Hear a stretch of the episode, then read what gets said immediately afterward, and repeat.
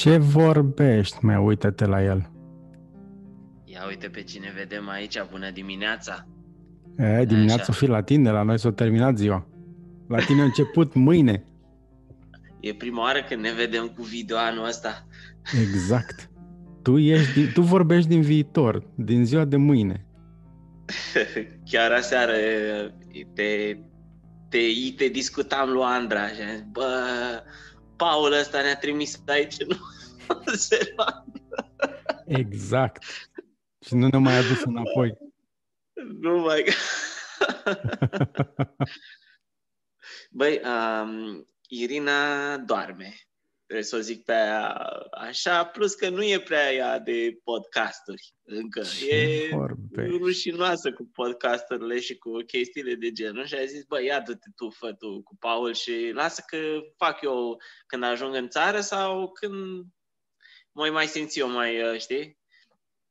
Irina și cu Irina e, pentru ea e o chestie nouă și chestia de vlogging care am făcut-o, așa că, că l-am, ne-am filmat, am făcut niște episoade cu Andrei Dăscălescu și da, ea nu prea e cu implicarea asta media, podcast, chestii treburi. Nu-i nimic, las că de la un moment dat încolo o să înceapă să se obișnuiască și ea.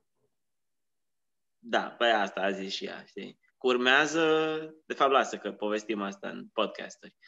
Ieri ne-am primit o veste foarte bună. I-au dat uh, Irinei viza de Australia. Hopa! Așa că s-a deschis un continent. nu! S-a mai deschis un continent pentru voi. O primit și Irina viza de Australia. Super fain! Da, ne-am făcut super mai. E, eu am noroc cu ăsta cu pașaportul canadian și mi-au dat-o în două minute, e instant. Irina cu pașaportul românesc, două luni jumate și cu mari insistență la immigration, dat telefoane, discutat cu ei, băi, păi, uite, aveți travel bubble, nu știu ce, dar nu vă respectați uh, promisiunea pe site, că, domnule, procesați vizele astea, că le procesați, că nu le procesează deloc, de fapt, alea turistice în momentul ăsta. Zic că le procesează doar pentru aia care pot intra în Australia și noi eram în categoria de oameni care pot intra în Australia în mod normal cu bubble-ul ăsta. Deci da. două luni și jumătate i-a luat lui Irina să obțină viza de Australia. Da, și data trecută, când nu era COVID, că am mai, am mai încercat toată să meargă în Australia, când era, a făcut ea o escapadă de câteva luni, așa, prin Asia de Sud-Est, când nu eram, înainte să o fi cunoscut eu.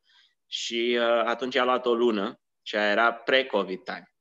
Și s-a trezit cu viza, a, a crezut că nici nu i-o mai dă s-a trezit înapoi în România, pe aeroport cu ea. După ce a venit, a zis, băga mea și picioarele, mă întorc înapoi și dimineața sau în Londra, nu mai știu unde s-a întors, s-a trezit cu viza. Asta fac Australia. O bătut, nu, viza, e, o, bă, e o bătut țară, viza la ușă. Da, e o țară cam impredictibilă cu viza aia. Oh, well, what can you do? Dumnezeu știi ce rapid ne-a dat. În două minute era viza în pașaport la toată lumea. Da. Ce faci, Paul? Da, ce faci tu? Mă, eu fac foarte bine. Arăți bine, văd. Bine. Da, da, sunt bine uh, și mă bucur că am început uh, și podcastul ăsta cu tine. Apropo, înregistrează, să știi. E, foarte bine! We are on!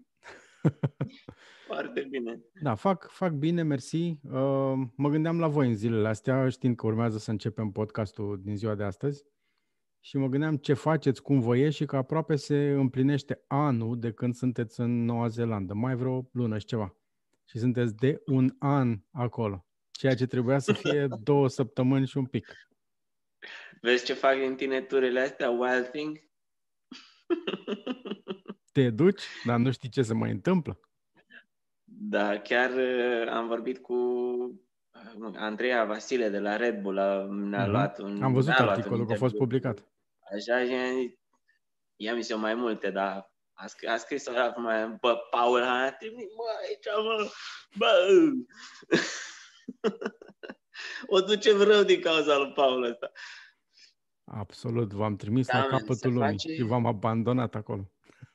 se face, se face anul, da, într-adevăr, dar uite că a fost, o, a fost ceva, nu m-aș fi așteptat, dar Radu Păltineanu de regulă asta face și în America m-am dus 9 luni și m-am întors după vreo 3 ani.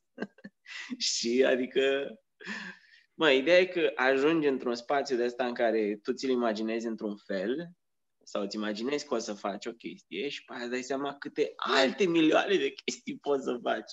Și sunt o persoană, să zic așa, uh, norocoasă din punctul de vedere a faptului că pot să-mi permit, cel puțin încă în momentul ăsta, uh, îmi permit să rămân și să fac nebuniile astea, știi? Și uite că și Irina a fost într-o poziție să o facă și a făcut împreună. A zis, bă, unde ne întoarcem la COVID, știi? Siris, de acum, ideea e că atunci, în, în martie, nu se știa totuși care e scara pandemiei, ce se întâmplă. Nu știu dacă uh, e o alegere era... bună sau nu e o alegere bună să rămâi acolo. Exact, adică Irina, noi știi că discutasem că vroiam să mergem în Sri Lanka, după aia vroiam să vroiam să stăm vreo câteva săptămâni în, undeva în Asia, știi? Uh, în tranziție între Noua Zeelandă și România. Și uh, fix atunci, deja pe ultimul segment a călătoriei aici cu, uh, cu prietenii noștri, ne tot uitam pe, pe net ce posibilități avem, ce granițe mai sunt încă deschise, care, care sunt închise, dacă se mai poate intra în Malaysia, dacă se mai poate intra în Singapore și cam toate până să ajungem noi la aeroport să ne îmbarcăm în zborul de întoarcere. A aranjat o soarta pentru noi, ne-a arătat așa cam ce trebuie să facem, fără să ne mai gândim noi prea mult. Pentru că Singapore și-a închis granița, uh, Miruna și Cristi și-au rerutat, de fapt toată lumea și-a rerutat avionul. Exact, uh, exact. Uh, au făcut uh, uh, schimbări majore pe, pe ruta de întoarcere, excepție făcând Vlad, care a reușit să-și ia, uh, să-și ia, să zboare cu același, uh, cu același zbor pe care îl avea deja, deja programat mm-hmm. prin state spre Canada. Și exact. mai cumva toată situația asta am zis, hai mă să stăm, ce, ce naiba? Ce naiba, man? Adică suntem într-o situație de genul ăsta, știi, se întâmplă. Uh, nu aveam acasă, mă rog, avem familii. Irina e foarte legată de ei. Uh, eu nu pot să zic că am familie în România, ai mei sunt în Canada. Dar mm. am, na, mă rog. Și, uh, na, adică nu e... Nu era totuși că suntem atât de legați de casă încât să nu putem să facem o nebunie de genul ăsta. Pentru că înțeleg mm-hmm. că unii oameni nu ar putea face. Adică nu, nu poți ai ști, posibilitatea ai de a alege. Job, da, dacă ai job, dacă ai familie, mi-aduc aminte, Cristi, înnebunise să nu poată să ajungă la Roxana acasă. Îmi imaginez, îmi imaginez. Dai Era seama. deja de pe Daschi trec o visa pe Roxana și pe ei amici și așa că, na, nu pot, adică, na. Deci eram totuși uh, într-o poziție în care uh, puteam să facem nebunia asta. Și zis, why not? Până la ce urmă... Ați făcut, suntem... Ce ați făcut imediat după ce ați luat decizia să răm- de a rămâne? Să nu căutați o variantă de a ieși din Noua Zeelandă? Era mijlocul lui martie? Se închidea lumea în principiu și ați făcut mm-hmm, Se închidea ce? și Noua Zeelandă, pentru Inclusiv că nu Noua trebuie Zeelandă, să uităm da. că acum, să zicem, suntem bine ca țară aici, dar uh, am trecut totuși printr-unul din cele mai dure lockdown-uri. În Noua Zeelandă n-am mișcat nimic timp de 5 săptămâni ca să elimine, uh, pentru eliminarea uh, transmisiunii comunitare a virusului. Mm-hmm. Și ce ați făcut uh, Eram în Auckland Stai, deci uh, eram în Auckland și deja lumea ori erau, uh, Miruna și cu Andrei au plecat din Wellington și țin minte că Gabi a fost ultimul.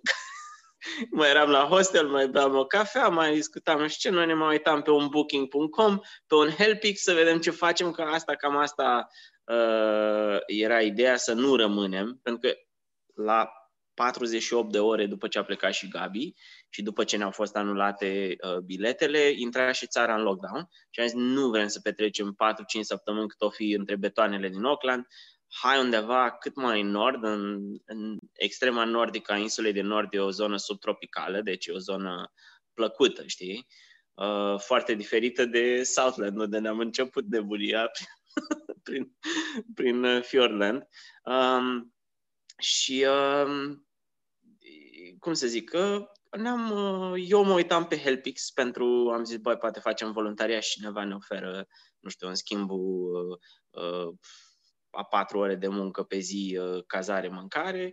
Uh, Irina se uita pe Booking, uh, nu prea știa aia despre ce e vorba voluntariatul ăsta și până la urmă a găsit pe un tip care era și pe Helpix și pe Booking, adică și închiria și făcea voluntariat cu, cu oamenii. Ne-a zis, bă, nu vă iau că deja am cinci la mine ca voluntari, am destui, nu știu da, hai că vă fac, o, uh, vă fac un preț fain, știi? Și am închiriat o căsuță în Northland, deci într-o micuță localitate se numește Kerry Kerry și acolo ne-am petrecut uh, tot lockdown-ul. A fost, uh, cum să zic, uh, cel mai frumos lockdown pe care puteam să-l, uh, să-l avem, în sensul că ești în natură aici. Asta e partea grozavă a Noi Zeelande. Nu ești în Hong Kong sau în uh, Uh, chiar și în București, știi, să te exact. simți că uh, ești între betoanele alea, ieși afară și îți dă jandarmul cu bastonul uh, că ai, ai depășit uh, uh aia 5 metri din fața casei. Că am auzit poveștile astea, nu le-am trăit, dar le-am auzit uh, că cel puțin în România, te lua poliția că te duci uh, nu știu unde, la cumpărături. Mai ar fi fost și povești din astea. Recunosc că la noi în Timișoara, eu eram în Timișoara pe perioada lockdown-ului la EMEI, Uh, nu s-a luat nimeni de mine. Uh, de, câte ori m-am, de câteva ori m-am dus cu mașina la cumpărături și m-am oprit de două sau trei ori, dar aveam declarația aia la mine. În rest, puteam să alerg în jurul, era într-o zonă de case unde stăteam eu, puteam să alerg în jurul casei inițial, pe străduțele de lângă, n-am avut nicio problemă. Cel puțin în zona respectivă a fost ok, dar am auzit și eu povești din astea horror de care zici și tu. Da, da, și da, le-am văzut pe, pe Facebook. și, uh, anyways, ideea e că am fost în natură, am respectat regulile aici, spre deosebire de alte părți. Uh, și aici n-aș blama România neapărat. Uh, cred că, în general, în Europa, regulile nu au fost stricte și nu au fost clare. Uh, și nu au fost, da, clare. Cred că asta lipsește. Lipsește, din câte am observat, dacă ar fi să compar uh, felul în care uh, Kiwi, felul în care neozelandezii au abordat uh, uh, strategia uh, COVID și europenii sau nord-americanii, uh, a fost o, e o, e o strategie mai dură, dar e o strategie totuși care a fost respectată de majoritate. Oamenii aici nu au zis, băi, nu există virus, nu există pericol, lasă-mă să-mi continui viața. Nu, au zis, hai să strângem puțin din dinți perioada asta, 5 săptămâni, 6 săptămâni. Hai să închidem granițele, hai să, într-adevăr, să lăsăm oamenii în continuare să intre în țară, dar uh, nu mă refer la turiști, mă refer la rezidenți și la cetățeni, dar să-i uh, Uh, nu știu, să manageriem toată chestia asta printr-un sistem, uh, uh, nu știu, de stat, să zic așa, pentru că aici când te întorci, ca și cetățean sau rezident în momentul ăsta, nu poți să te duci tu să te autoizolezi. Acele două săptămâni care sunt uh, în marea parte a țărilor uh, din lume care au, să zic așa, cât de cât un sistem de, uh-huh. de ăsta mai, mai sănătos pus la punct, aici te ia cu armata, cu soldatul, te-a pus în uh, hotel două săptămâni, nu mici de acolo, e hotelul și trebuie să vii cu voucher la hotelul la care te pun ei, adică nu e, e carantină de stat, știi? Mm-hmm. Și, ok, nu pare nebune. Doar de, doar de claritate. Destul de multe lucruri erau clare și la noi, poate nu la fel de clare ca acolo, mm-hmm. dar avantajul Noi Zeelande, cred, unul la mână, e cultura de acolo, Uh-huh. Uh, și în momentul în care există o regulă, e regulă, nu e o sugestie cum se exact. întâmplă la noi în foarte multe locuri, plus că, uh, fiind vorba de o insulă, punctele de intrare nu erau chiar atât de multe cum e la noi. Uh, exact. Găurile exact. din Cașcaval nu erau așa de multe. În Noua exact. Zeelandă. Și mai e o chestie, Paul, pe care poate multă lume nu o realizează. Um, Australia și Noua Zeelandă, și bag aici Australia, pentru că sunt cumva similare uh, aceste nații și uh, sunt și foarte legate una de alta. Până la urmă, dacă te uiți în uh, istorie, au fost două bucăți continentale foarte, sunt două bucăți continentale foarte izolate de restul planetei, știi? Uh-huh. Adică Noua Zeelandă e ultima masă continentală serioasă de pe mă rog, sunt niște insule, un arhipelag de insule, dar uh, niște insule mari, totuși. Uh, și sunt uh, cam uh, ultimele insule, insule de proporție de planetă care au fost uh, populate de oameni, adică uh, cum să zic, aici a ajuns primul om de pe la 1200. Câte se întâmplaseră în Europa și în restul lumii până la 1200, știi? Uh, căzuseră deja câteva imperii, uh, urmau altele și așa mai departe. Deci uh, e o zonă care, în care atunci când intră ceva străin, face ravagii ei știu lucrul acesta, adică specii străine, virus, virusuri străine, oamenii chiar, uh, când au intrat aici, au făcut cel mai mare dezastru. Omul în sine e o pestă. Atunci când, uh, nu știu dacă multă lume realizează, dar atunci când, uh, în primul rând, aborigenii au intrat în Australia, au decimat foarte multe specii, au efectiv au dispărut în timp datorită intrării omului. La fel, intrarea omului în Noua Zeelandă a decimat uh, foarte multe specii de păsări exotice care existau aici. Uh, una la mână prin, uh, și nu doar, nu doar prin, cum să zic eu, nu doar prin vânat, ci efectiv prin prezența omului. Dai peste cap foarte multe habitate, foarte multe Mm, știu eu, uh, ecosisteme și așa mai departe și vezi lucrul acesta și aici e... se simte, asta e ideea, că oamenii uh-huh. știu că orice este străin, uh, fie el, uh, fie ea o specie străină, fie un virus, are un impact uh, face constant asupra mult mai mult. se întâmplă acolo. Exact. Și atunci se protejează foarte, foarte, foarte bine împotriva, împotriva adică ei au mecanismele astea în graniță uh-huh. și uh, cei de la, cei de la uh, granițe au tot felul de mecanisme de a controla să nu aduci semințe. Chiar povestea cineva o chestie, pentru că aici în Noua Zeelandă nu există șerpi și la un moment dat a aterizat un avion aici în Queenstown, unde suntem acum, din Brisbane sau nu știu de unde, din Australia și muncitorii de pe aeroport au văzut un șarpe că a ieșit de la trenul de aterizare a au venit de bunii toți cu lopata, dă-mă să omorâm șarpele că să nu se împrăștie pe aici în Noua Zeelandă. Pentru că e, e foarte haios, când e dezastros, dar haios cumva în același timp.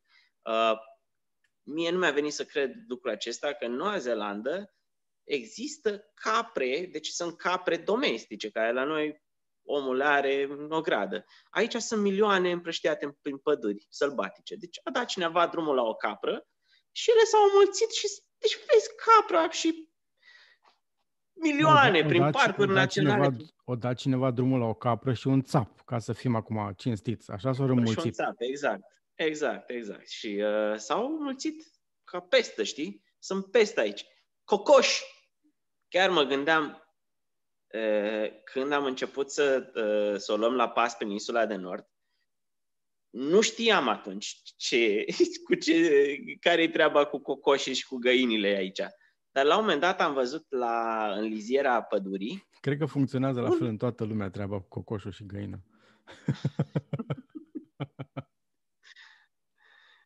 la un moment dat în, în liziera pădurii am văzut un cocoș și o găină și i-am zis Irinei, zis, uite mă, cineva le-a uitat aici din mașină ceva, am zis că trans, știi cum transportă oamenii păsările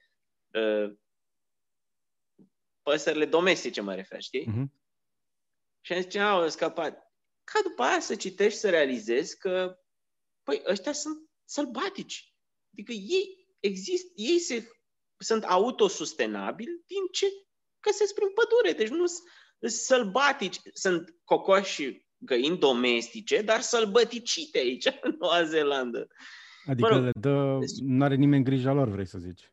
Exact, da. Și ele sunt pe cont propriu. Okay. Nu aparțin unei ferme. Nu aparțin. Și orice animăluț ai da, se pare că asta e regula aici, cam orice animăluț, uh, uh, oricărui animăluț care e dat drumul prin pădure pe aici, se, se mulțește rapid, știi? Și devine pestă pentru speciile de păsări de aici. Noua Zeelandă are uh, câteva specii uh, endemice, câteva specii uh, care există doar aici, deci nu de păsări, mă refer. Uh-huh. Uh, faimoasa kiwi, uh, papagalii, singurii papagali uh, uh, alpini din lume, chia, uh, papagalii uh, caca, o grămadă de păsări uh, exotice, știi, care până la urmă au de suferit din cauza speciilor acestora, pentru că gândește-te la, a, mai sunt și porci, porci care la noi sunt domestici, aici ai sălbatici, îi vezi în pădure. Nu e vorba de porci mistrețe, e vorba de porci Porcus domesticus, porcul din o gradă. Porcus domesticus, porcus domesticus, care face ravagii prin pădurile, uh, pădurile Noi Zeelande, știi? Înțeleg și le mănâncă ouăle la păsări. Prădători? Prădători, exact. A, ce, ce întreb eu e că nu există prădători în Noua Zeelandă. Nu existau nu știu, până, lup, au venit, urs. până au introdus oamenii până au introdus oamenii aceste specii, știi? Dar uh, pe lângă toate, deci pe lângă țapi și capre, pe lângă cocoși sălbatici, domesticus sălbă, resălbăticit, uh, pe lângă porci, um, cred că cea mai mare problemă aici e posumul australian. Deci posumul e o specie uh, endemică Australiei, dar cineva s-a gândit că ar fi interesant să crească pentru blană niște posume aici în Noua Zeelandă și a adus în coa și s-au împrăștiat și acum sunt 90 de milioane de posumi în Noua Zeelandă, cred că sunt mai mulți ca în, Noua, în Australia, ma, de unde provin, pentru că aici nu au niciun prădător mai mare posum. care să-i echilibreze, înțelegi, în, în ecosistem. Și fac, uh, posumii fac practic cea mai mare, cea mai mare ravagiu cu ouăle păsărilor. Și ăștia sunt nebuniți aici, au tot felul de sisteme de uh, control a speciilor acestora alogene și uh, da, sunt super nebuniți. Dar ideea e că tot ce au adus aici, tot ce a, tot ce a fost introdus aici a avut un boom extraordinar. Totul e în, uh, cum să zic eu, are, se pare că are resurse maxime de a supraviețui în pădure și nu, na, trebuie să fii atenți, uh, trebuie să fii atenți ce fac și uh, cine ce introduce aici.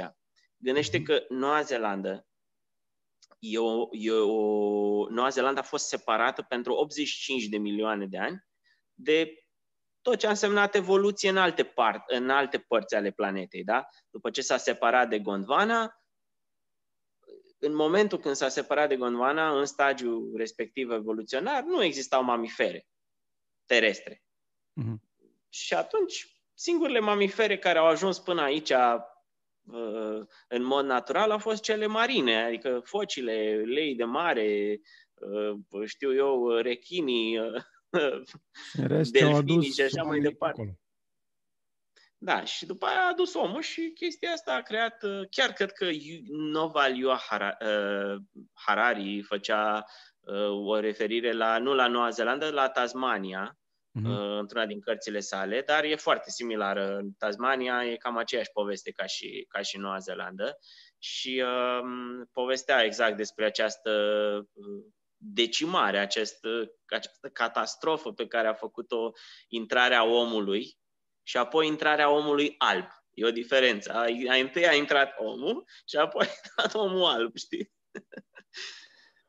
și fiecare a adus uh, câte o extinție în masă local. Da, pentru că asta se întâmplă, știi? Când da. aduci chestii străine pe un uh, continent și într-o zonă atât de diferită cum e Australia și Noua Zeelandă, până la urmă, gândește, Paul, tot restul continentelor de planetă sunt legate, sunt sud, mai mult sau mai puțin sudate. Deci speciile comunică între ele. Dar aici, a, a, a, Noua Zeelandă, Australia și Antarctica sunt absolut unice într-un sens, pentru că în, în multe sensuri, nu doar într-unul. Pentru că nu au avut contact cu restul, restul planetei și speciile au evoluat într-un, într-un mod inedit aici. Corect. Mai sunt câteva locuri, uh, dar puține, într-adevăr, cum e Madagascar, de exemplu, unde e mm. alt, un alt dezastru major cu dispariția, dispariția pădurilor. Nici am înțeles, 93% din pădurile din Madagascar au dispărut pentru că le taie localnicii să se încălzească și atunci, uh, oricât de mari ar fi restricțiile și amenziile, ei continuă să taie pentru că e mă încălzesc sau îți salvezi ție copacul. Mă încălzesc. Asta este o altă poveste cu Madagascar. Încă n-am ajuns acolo. Um, dar legat de voi, întorcându-mă un pic la experiența voastră de acolo... De, așa. Mă așa. suna cineva, nu știu, mă sună cineva de pe un număr de România și la ora asta nu înțeleg oricum. uh, știu că mi-ai povestit după ce ați ieșit din lockdown că ați ales o ex- experiență de woofing. A trebuit să mă uit în dicționar ce înseamnă woofing și după aia să deschid Google să mă plin ce, Doamne iartă-mă, este woofing și de ce ați apelat voi la uh, opțiunea asta. Ce e woofing, Radu? Uh, e World Wide Organization of Organic Farms.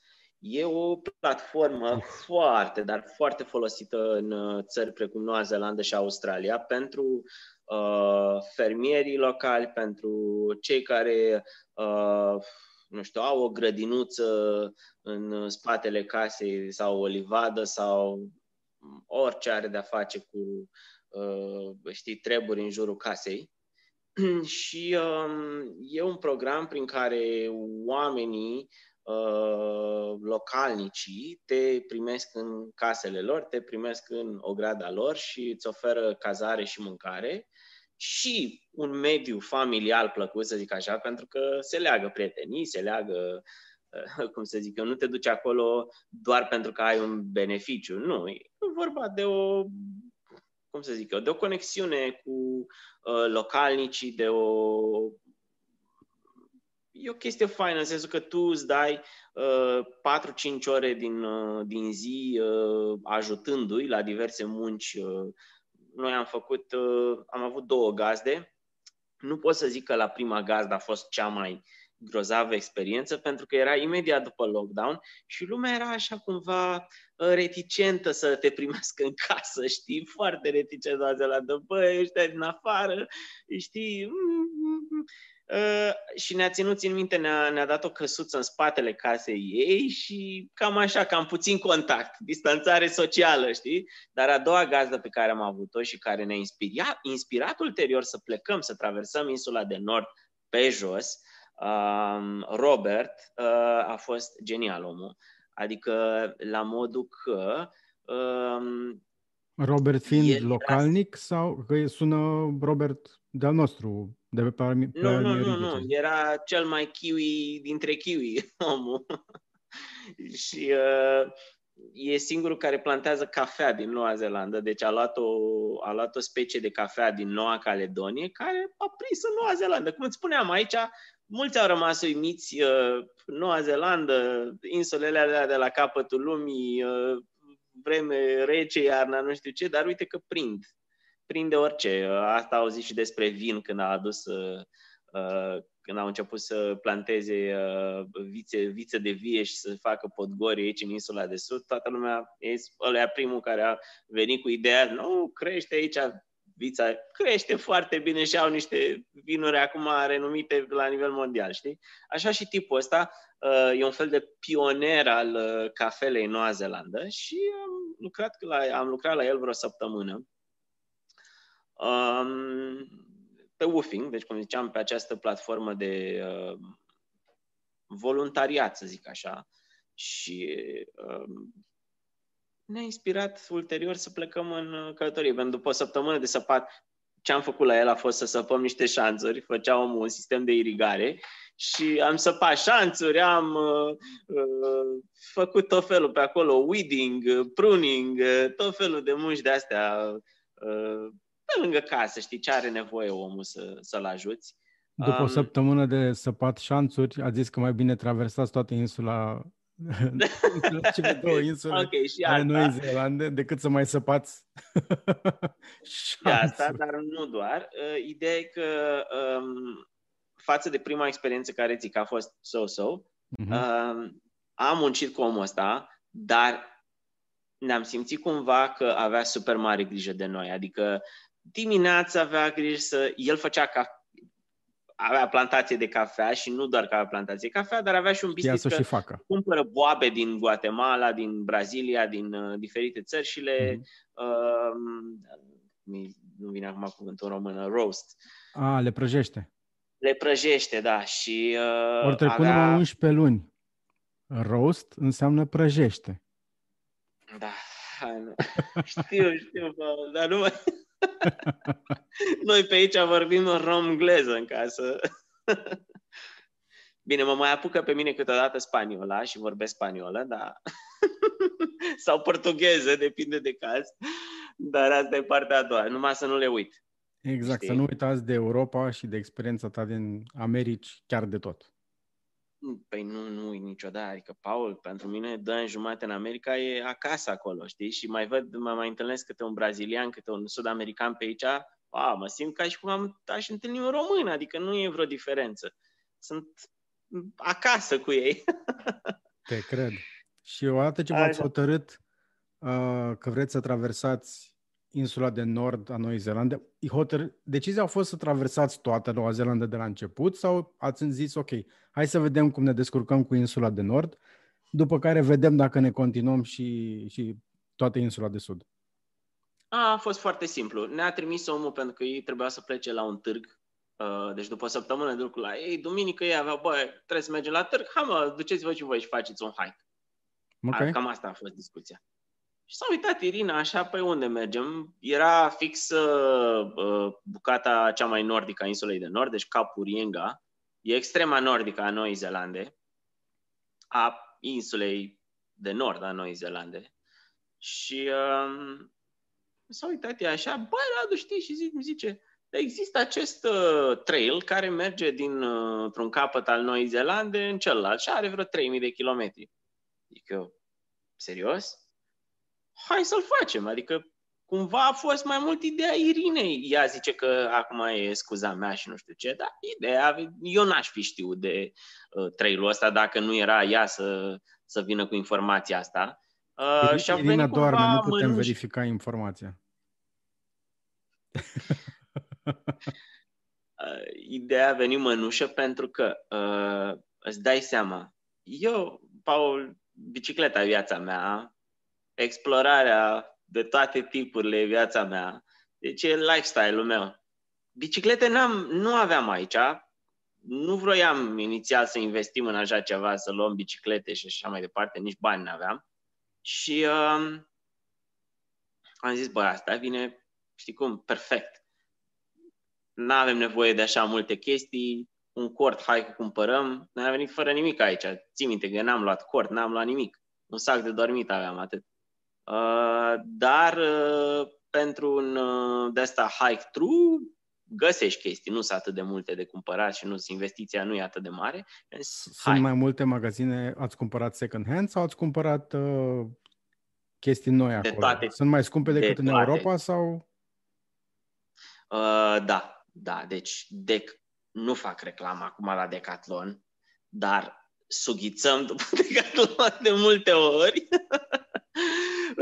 Uh, adică, știi, zona aia de uh, produse uh, nu prea, de, de, nu, nu de înaltă calitate și tehnice și așa, nici prea jos, deci zona aia medie de produse exact de hiking, ieșiri în natură și așa, Uh, da, produsele care costă, uh, nu știu, 100 de lei la Decathlon, aici nu le iei sub 200-250, știi? Adică, nu, sunt prețuri clar mult mai mari, dar, dar, e o chestie foarte interesantă.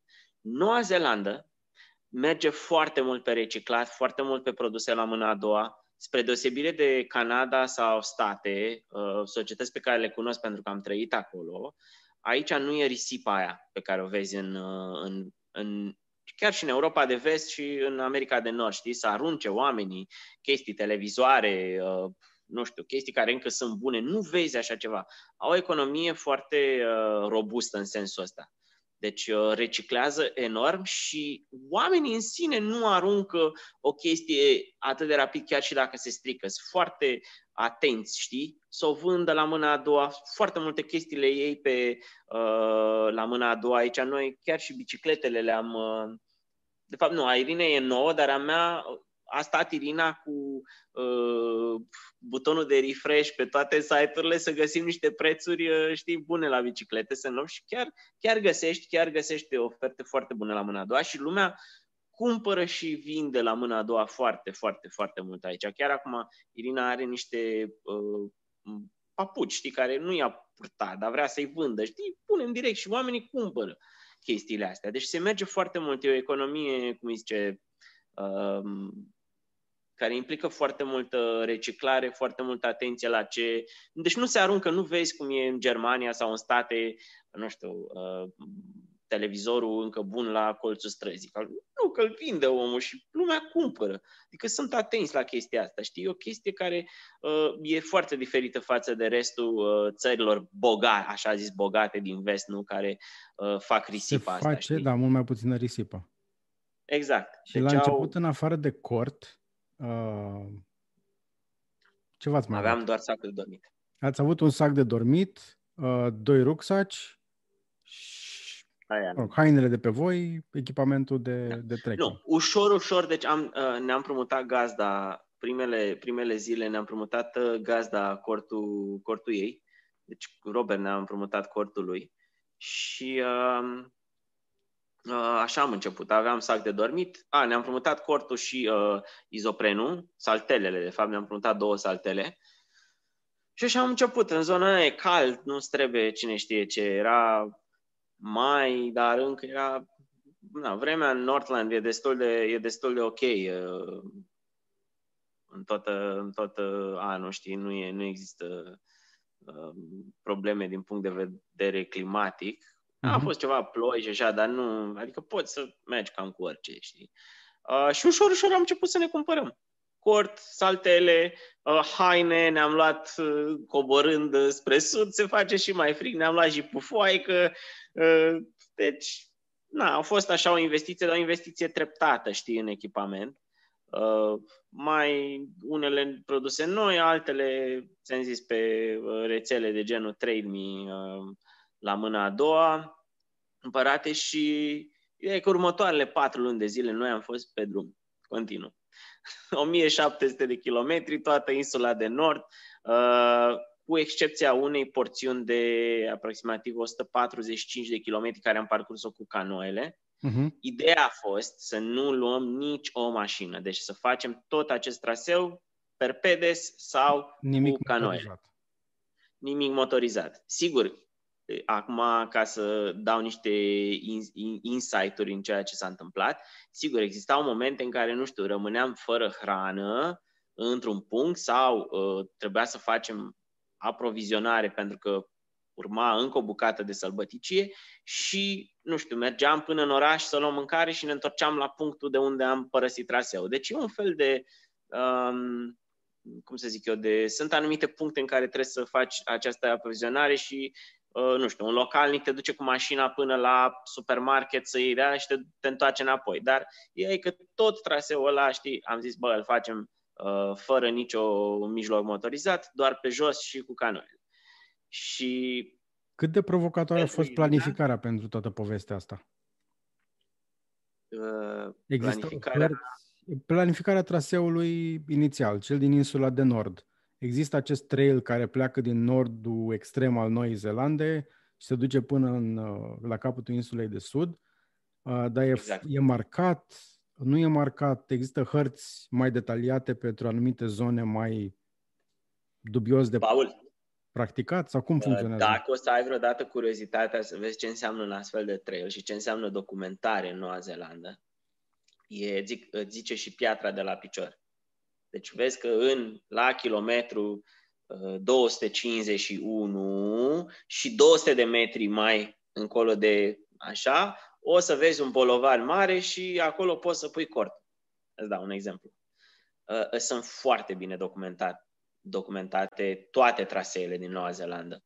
Um, Teara Roa, ăsta este numele trailului pe care l-am parcurs noi în insula de nord, este o muncă a celor de la DOC, de la Department of Conservation, a comunităților locale, a tot felul de organizații și au creat uh, uh, acest app, The Trail App, se numește, și este una la mână, uh, vine cu o hartă topo pe care poți să vezi exact tot ce înseamnă curbe de nivel, uh, surse de alimentare cu apă, localități, tot, tot, tot. Cum e o hartă topo cu uh, traseul uh, trailului pe, pe ea.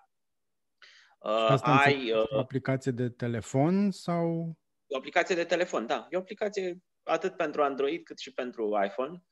Și uh, e genială, e super bine documentat. Și în afară de harta Topo, care vine cu aplicația, vine și o, uh, uh, o serie întreagă de notițe pe regiuni. Și le iei și zice pe zile. Adică e foarte, e foarte organizată treaba. Nu e la întâmplare, nu, e, uh, nu trebuie să faci un route finding. Uh, nu, e foarte bine documentată chestia asta și sunt câteva sute de oameni anual care parcurg acest uh, trail. Auzim ceva de jur de 350 de oameni care fac trail pe an. Deci e o... Trail complet de 3000 de kilometri? Uh, așa am auzit, da. Sunt vreo wow. 350 de oameni din toată lumea care fac chestia asta. Păi da, e un fel de PCT, un fel de Appalachian Trail, de uh, Camino, nu? Dar e, e serios, adică trailul ăsta merge prin munții Noi Zeelande. Dacă e la un capăt la altul, țara asta e muntoasă, Paul. Nu, e, nu există un metru în Noua Zeelandă să zici că ești la câmpie undeva. Nu. e, e o țară muntoasă și e un traseu dificil, um, dar e un traseu excepțional. Adică noi, Am în momentul pozele voastre, rămas... erau zile în care refuzam să mă uit la pozele pe care le puneați. Am zis, nu, astăzi nu vreau să mă deprim, astăzi nu vreau să mă uit la pozele pe care Radu și Irina le pun, azi nu, mâine da, azi... nu, era mult prea deprimant. Și am zis că mai bine, mai bine, mai bine nu fac rău singur. Știi, uh, acum, făcând o paranteză, zi. tot ne gândeam, mă, ce fost, ne gândeam la toți cei care au fost cu noi aici și făceam tot, dai seama că ne e dor de oamenii care au fost cu noi. Cristi, Îmi imaginez. Aoleo, deci a fost genială tura, știi, cu oamenii uh, care au venit cu noi aici. Chiar a fost. Și Asta Andrei, de când ați rămas voi acolo, el a făcut un film, l-a lansat și voi tot acolo sunteți. Andrei, Andrei ar fi rămas știi cum, ar fi rămas. Andrei era, Andrei era foarte hotărât să rămână, numai că nu prea poate, că a aștepta Paula acasă. Dar singurul care chiar putea să rămână, și asta vreau să zic, care ar fi putut să rămână cu noi, era Vlad. Vlad era așa în puțin dubiu când a plecat, că era între joburi sau urma să schimbă jobul, știi? Uh-huh, uh-huh. Era așa puțin în dubiu. Mă, ce să fac? Să plec înapoi în Canada sau să știi? Era, se gândea așa undeva. Și tot ne zice, mă, ce păcat că n-a rămas și Vlad. Cum ai fost să stăm toți trei să facem trail-ul ăsta? Că Vlad e un om de, de aventură, așa, știi? A, lasă. Și acum tot îl sunăm, vorbim cu el. Băi, a, mă. Unde ne vedem? În Canada sau în Noua Zeelandă?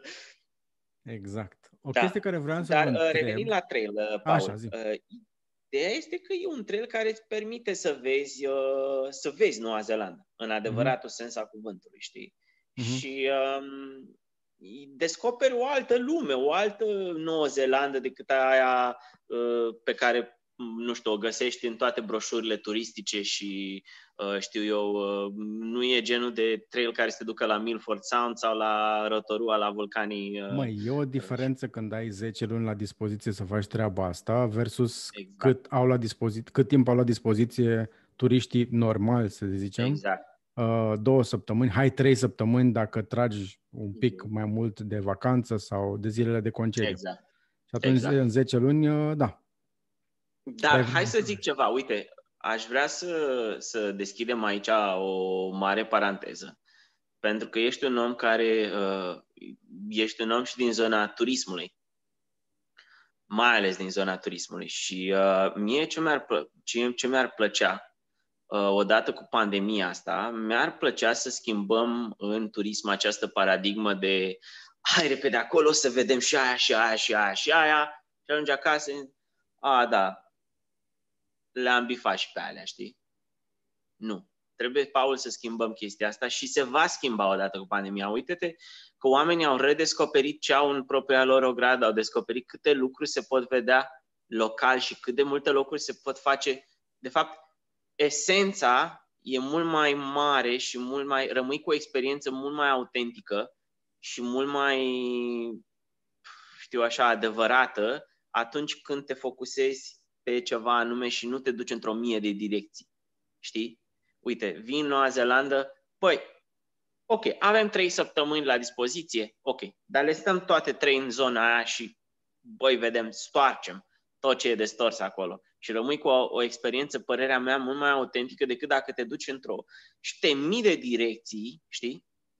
Și vrei să le vezi pe toate și nu vezi nimic, de fapt, știi? Da, le vezi, dar nu, experiența ta personală nu e cu mult superioară uh, unei, uh, nu știu, experiențe de a răsfoi uh, imagini cu locurile respective, știi? Păi asta e un, unul din motivele pentru care eu nu vreau, n-am făcut și nu vreau să fac turism. Și nici nu vreau de acum încolo. Uh, da, experiențe de învățare. Te-am asociat cu turismul pentru că lumea nu altceva. înțelege ce, nu știu, ce facem noi de fapt. Mulți nu înțeleg. E Hai, nu. o formă de turism, turism alternativ, poți mm. să-l numești uh, adventure travel. Da, avem experiențe, turism experiențe. da. Uh, dar ideea asta este și eu cred, că, eu cred că se va schimba ușor, ușor, Paul, paradigma. Uite ce a făcut pandemia asta, știi? Lumea, Eu sper. Mie lumea... mi-e foarte, foarte teamă că odată ce lucrurile vor intra într-un fel de normal, pentru că nu va mai fi niciodată ce a fost înainte, um, oamenii se vor întoarce la obiceiurile dinainte. Câțiva, dar un procent mic, mă aștept, vor schimba niște lucruri la modul în care își trăiesc viața, modul în care călătoresc și descoperă locuri, sau, locuri noi, culturi noi și așa mai departe. Dar mi-e teamă, sper să greșesc din tot sufletul, Uh, că marea majoritate se vor întoarce la exact aceleași lucruri pe care le făceau înainte, ajustate un pic datorită restricțiilor care vor exista o vreme de acum înainte. Dar um, da. eu nu sunt atât de optimist cum ești tu. Sper să greșesc. Îmi doresc Adevărul foarte mult că, să greșesc. Adevărul este că am văzut această tendință și eu, da, e, nu, e, nu e plăcută, dar, dar, Uh, până la urmă, hai să ne uităm în, o, în alte ogrăzi decât cea românească și ai să vezi că există, există niște schimbări totuși. Și faptul ăsta că uh, insist pe chestia asta pentru că până la urmă asta este și experiența pe care am avut-o noi aici. Am rămas blocați într-o țară, noi care vreau să mergem, hai că mergem în Asia și vedem și aia și aia și aia, am rămas între ghilimele blocați, da? pentru că trebuie puse ghilimelele de rigoare aici, nu, uh, nu ne-a forțat nimeni să rămânem aici și puteau, puteau exista, cum zic eu, căi de întoarcere dacă chiar vreau lucrul ăsta. Uh, dar uh, faptul că am rămas aici ne-a permis să avem toată această experiență, să vedem țara asta sub uh, o altă formă, să o vedem în profunzimea ei, să înțelegem cultura locală și, um, știi, până la urmă, a îți acorda timpul acesta, a avea focusul ăsta, creează o, o experiență autentică până la urmă. Și nu zic că acum că într-o viitoare experiență, într-o viitoare tură, uh, oamenii vor putea sta un an de zile. Nu mă gândesc că cineva va sta un an de zile. Dar și dacă stai acele trei săptămâni, și cred că asta e esența, hai să le petrecem într-o zonă specifică. Hai să nu ne ducem să ne luăm după Lonely Planet să vedem și uh, Rotorua și uh, Wanganui și uh, Milford Sound și Queenstown și nu știu câte. Nu. Cred că e mult mai este esențial să, să ne îndreptăm spre uh, uh, ture bazate pe experiențe autentice, uh, pe petrecut mai mult timp într-o anumită zonă și cred eu nu e, nu e necesar, nu știu, să, să, să avem fuga asta. E în detrimentul nostru această fugă de uh, locuri și de idei și de hai că le facem pe toate și uh, știi, până la urmă diluezi uh, enorm uh, experiența făcând lucrul acesta și e ceva în masă, știi? E, da, deci asta e. Și eu sper acum, uh, am văzut această mișcare că oamenii au vrut să iasă, știi, au descoperit chestii care nu se gândeau că există în jurul ca și Kiwi aici, în Noua Zeelandă, aveau la un moment dat o campanie în care făceau uh, poze cu uh, diferite locuri din Noua Zeelandă, spuneau, a, vă e dor de Bali, uite, avem logul ăsta care arată fix ca Bali. vă e dor de piramidele din Egipt și de deșertul Sahara, ia uite, avem deșert aici, știi? Adică au, de, au redescoperit și au redescoperit țara și și-au, au, uh, și-au dat seama că într-un spațiu relativ mic poți să faci foarte multe și poți să ai niște experiențe autentice. Și acum, dacă cumva, dacă extrapolăm toată această idee spre zona de ture și spre zona de experiențe, eu cred că spre asta ar trebui să mergem, spre experiențe uh, cu esență tare și uh, să renunțăm la ideea asta de a vedea totul, de a bifa totul, uh, dar nu-s mulțumit că merg acolo și nu văd uh, nu știu ce obiectiv uh, foarte cunoscut. Uh, da, deci trebuie, trebuie, trebuie schimbată puțin paradigma și încă sper că această pandemie, care nu e terminată, sub nicio formă încă, uh, ne trezește puțin și ne schimbă niște tabieturi. Dacă nu, shame on us. Da, așa sper și eu. Um, întorcându-ne un pic la experiența voastră personală, ta și a lui Irina, Um, uh-huh. Tu ai avut experiența uh, traversării celor două Americi cu bicicleta, unde ai stat aproape trei ani de zile. Uh, uh-huh. Atunci ai fost singur, dar ai avut o super experiență. Irina, uh-huh. pentru Irina a fost prima experiență mai hardcore, să zicem așa, uh, da. de aventură, de experiență, de explorare. Cât timp v-a luat din momentul în care ați plecat din nordul extrem al Noii Zeelande, cât timp v-a luat să vă ajustați un pic ritmul în care trăiți experiența asta? Deci, mersul pe jos, cred că Irina, de, la, noi am încercat să mai facem chestii pe bicicletă în trecut, în România. Și Irina mergea vreo 10-20 de km și zicea, gata, mă întorc acasă, nu mai. Mi-a făcut asta de vreo două ori.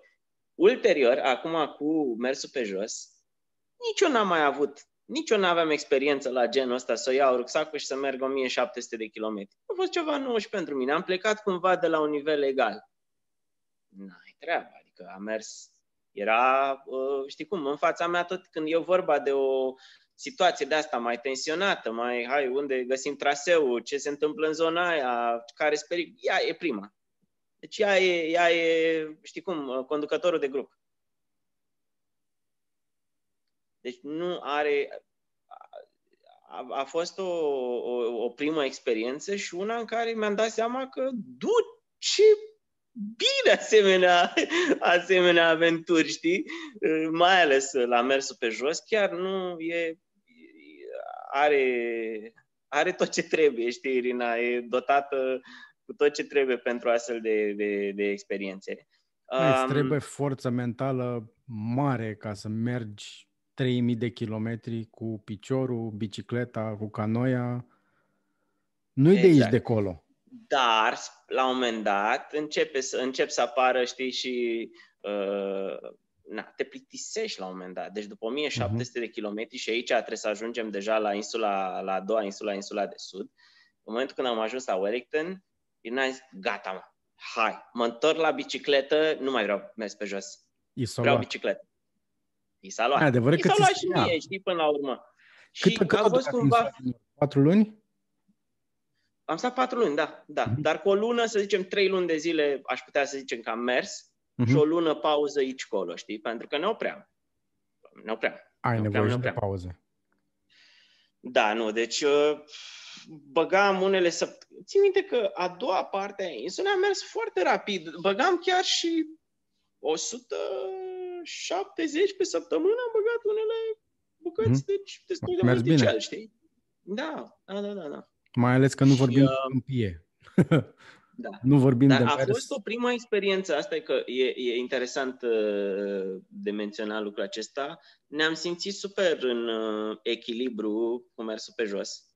Deci nu am avut nicio, să zic așa, tensiune cu chestia asta. Unde am avut tensiune? și unde a fost uh, o experiență așa incredibilă e când a uh, porțiunea cu canoele, știi? Am ajuns în primul rând, noi am traversat insula asta pe uh, perioadă, perioada de iarnă. Uh, bine, nu e o iarnă, să zicem, dură, dar e iarnă, știi, e o perioadă invernală. Și uh, în momentul în care noi trebuia să traversăm cursul mijlociu a râului Wanganui cu canoele, noi, sigur, nu avem canoe, trebuia să îl închiriem de undeva. Caută companie care să vrea să-ți închirieze iarna.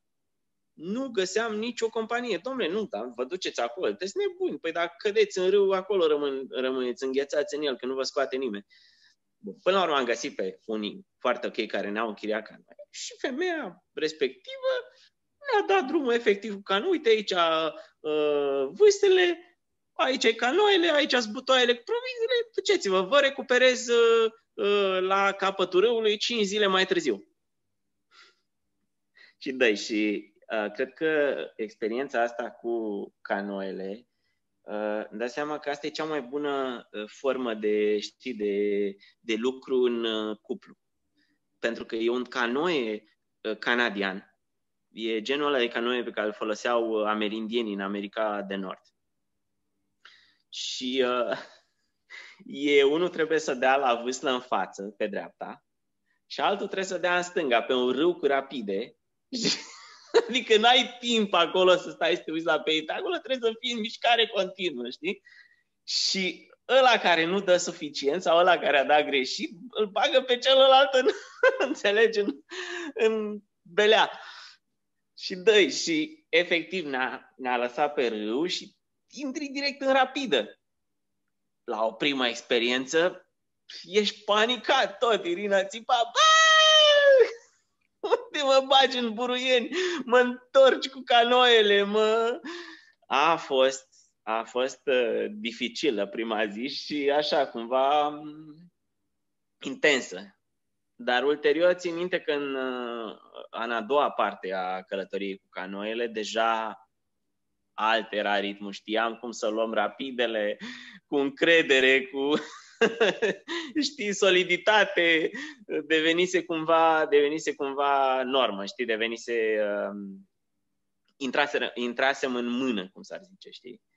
Și, mm. uh, și a, fost, uh, a fost foarte fain. Și uite, ăsta e un aspect uh, în care eu cred uh, foarte mult. Atunci când uh, vrei să faci ceva de genul ăsta, setează-ți un obiectiv. Știi, eu nu sunt neapărat omul, bă, performanță, statistică, obiectiv, nu știu ce. Dar uite, totuși a avea un obiectiv, faptul că ne-am zis, băi, vrem să mergem dintr-un capăt în altul a Noii Zeelande, fără mijloace motorizate, da? Bun, acum ce avem nevoie? Avem nevoie de porțiunea asta pe care o mergem pe jos, avem nevoie de uh, ceva pentru a traversa râul respectiv și uh, niște skill pentru a traversa, nu știu, insula de sud. Și atunci tu, chiar dacă nu știi anumite uh, sau dacă nu ai anumite skill pentru a, nu știu, traversa râul respectiv, da? Deci să știi să faci, să știi să uh, să știi să manevrezi un canoe, un caiac, știi? Cred că le poți învăța pe traseu. Poți învăța foarte multe skill pe traseu. Doar pentru că tu setezi acel obiectiv și vrei să ai acele experiențe, știi? On the way. Măi, aici sunt de acord în principiu cu tine. Cred că te-a ajutat mult și experiența de la Sulina cu, cu Călin în manevrarea canoei. Salut, Călin, dacă ne urmărești! uh, dar sunt, de exemplu, uh, locuri în care sau experiențe pentru care chiar ai nevoie să știi niște lucruri, că altfel intri în bucluc rău da. de tot. Ok, ok, um, Și pe același principiu, citind cartea uh, cum îl cheamă pe băiatul ăsta? Uh, 20.000 de mile se numește, uh, al lui... Hai de capul meu! Cum îl cheamă pe băiatul ăsta? E un mare aventurier care face o grămadă de chestii. O traversat și uh, Antarctica cu un uh, snowkite. Au făcut o grămadă de chestii. Um, îmi scapă, mi-aduc eu aminte. Uh, spunea că uh, s-a urcat într-un velier, fel de trimaran, uh, ceva de genul ăsta, uh, să traverseze Atlanticul și tot trainingul lui a fost de uh, sailing trei zile pe lacul Geneva. Apoi nu te supăra. Uh, ok, el este un, unul din cei mai mari aventurieri din epoca modernă a omenirii. A făcut o grămadă de chestii mișto, a înnotat tot cursul Amazonului și așa mai departe. Cine? Mike Horn? Da, Horn. Și scrie în cartea lui... Știu povestea, știu. Da, așa. Scrie în cartea lui tot ce știa Role model for me, știi? De fiecare când îi zic Irinei, uh, ceva e, a, păi uite, da, Mike Horn a făcut așa, adică e, da, da. îl urmărim deci, pe om pe YouTube. Citind cartea respectivă, sunt un, sunt un fan. Ok? Sunt un fan. Îmi plac, Eu sunt un fan îmi, plac, îmi plac aventurile lui. Dar, stai așa, citind acea carte, omul pregătit, Special Forces, nu discutăm de, de abilitățile lui. Să te pregătești uh, să traversezi Atlanticul pe un trimaran pe care nu ai călcat înainte, având ca experiență trei zile de navigație pe un velier care nu are nicio treabă cu un trimaran, pe lacul Geneva, nu pe Oceanul Atlantic, faptul că a ajuns viu la finalul acelei experiențe și din pățanile pe care le descrie în carte, se datorează pur norocului. Adică blind luck. Pe lângă toate abilitățile. da, știu faza. Eu i-am urmărit, uh, deci învățat. e vorba de, știu exact uh, la ce te referi aici. mai multe i-am urmărit uh, documentarul, e la, Latitude Zero. E așa, Latitudine Zero. Și, Corect. într-adevăr, era să intre în...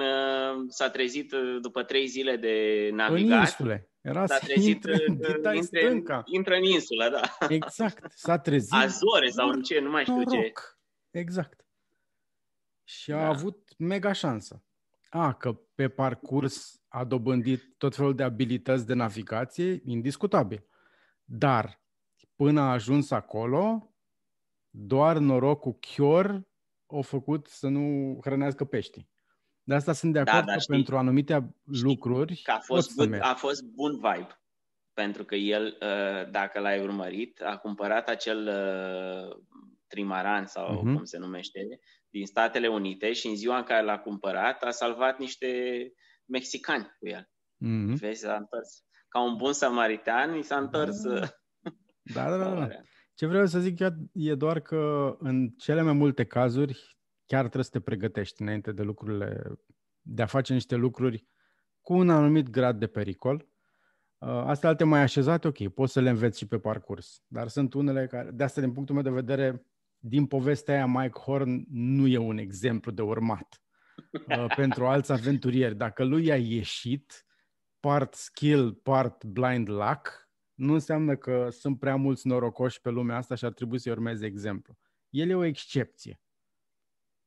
Din multe da, dar poți, ok, uh, poți în momentul în care, uh, în momentul în care vrei să faci ceva mai interesant, poți să, uh, știu eu, ajungi Uh, cum a fost în cazul nostru, băi, uite, porțiunea aia cu canoele, ajungi în acel punct și acolo stai și deprinzi acele skill de care ai nevoie. Adică nu trebuie cumva, omul când vrea să, și eu asta spun și încerc să inspir pe mulți în sensul acesta, nu ai nevoie de ceva, nu știu, uh, să te atingă cineva cu bagheta magică și să faci lucrurile astea tu, oricine poate până la urmă fi un Mike Horn, da? Oricine Aici poate să fie. Recunosc. Aici nu sunt de acord. Pentru că înainte de a începe toate chestiile pentru care este faimos, Mike Horn, a trecut prin multe. Adică nu, da, nu s-a născut aventurier. Uh, a făcut parte din Special Forces care nu-s de aici de colo. Uh, au crescut în da, dar... sud, uh, care te întărește din multe puncte de vedere. A emigrat. Da, e adevărat, e adevărat. În Elveția, un alt set de abilități pe care le-a dobândit să se integreze într-o nouă cultură, foarte diferită de aia sud-africană. De asta zic, potențialul avem toți. Cum da, ajuns să-l de dezvolți, cu ideea asta că potențialul e, avem toți. E deja altceva. Potențialul e acolo, asta e clar. Câtă da. vreme ești cât de cât sănătos minte și corp, aia e o bază de pe care să construiești. Um, de asta mi îmi place tare mult de el. Îi urmăresc toate aventurile cu mare plăcere. Îi citesc cărțile ca și cum n-aș, n-aș fi mâncat de mult o carte de genul ăsta. Um, dar eu îl consider foarte mult o excepție, nu, nu ceva pentru mase. Uh, chiar a da. făcut niște lucruri deosebite, dar are în spate foarte, foarte multă experiență, muncă și un mental absolut incredibil. Incredibil. Da. Mai ales ultima aventură de a traversa um, uh, toată calota, uh, cum îi spunem, în nord, uh, toată zona arctică, Arctică. pe noapte, pe noapte, doar el și nebunul lui de prieten pe schiuri și cu sănile, trei luni de zile pe noapte, tu te mă de aici. Păi tu știi cu cine a făcut chestia asta? Cu Borghi Osland, alt exact. mare... Alt dus cu Pluton. Adică, nu, Borghi Osland este când zici expediție polară, zici Borghi Osland. Nu există exact. referință mai, exact. mai mare în, în zona de expediții a polare decât o echipă extraordinară. Da. Dar mental da. nici nu pot să-mi imaginez ce înseamnă chestia aia. Da, da.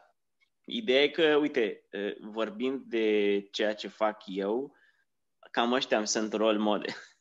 role models, știi? Uh, spre asta încerc să tind, încerc să visez la ce fac ei, știi?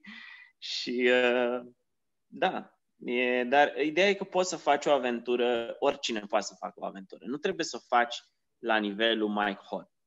Eu încă sunt de părere că, okay, da, e, mi-a plăcut uh, nuanța ta, că oricine are potențialul lui Mike Horn, Uh, dar pe acel potențial trebuie și dezvoltat și stârnit și stârnită curiozitatea de a face lucrul ăsta. Pentru că nici eu poate nu plecam cu bicicleta în Americi uh, să traversez uh, trei ani de zile două continente sau știu eu să o luăm aici la pas prin, prin insulele Noi Zeelande și cine știe câte alte o să mă urmeze. Dacă nu aveam acea deschidere și acea poftă, să zic așa, stârnită de bunicul care mă lua pe deal la Piatra Neamț. Acolo pornește. Acolo, în copilărie. De acolo se trage toată, tot ce vine ulterior, de acolo vine.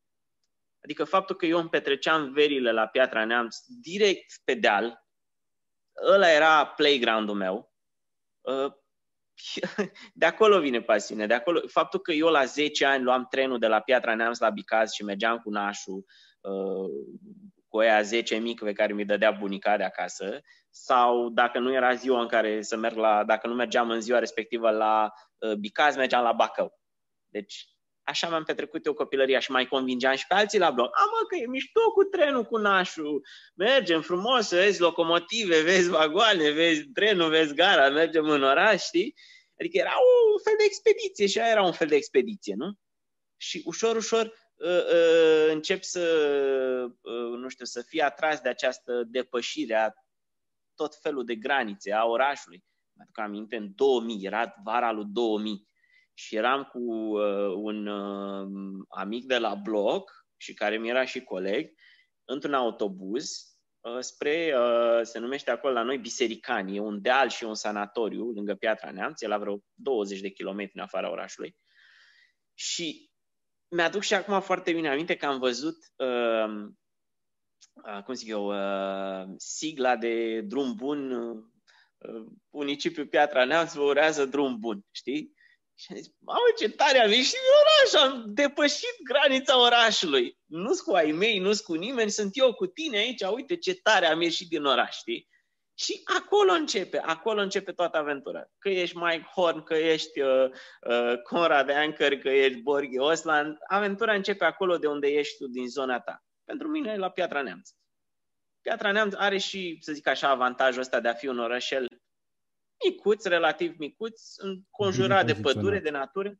Bine poziționat, ai multă natură acolo.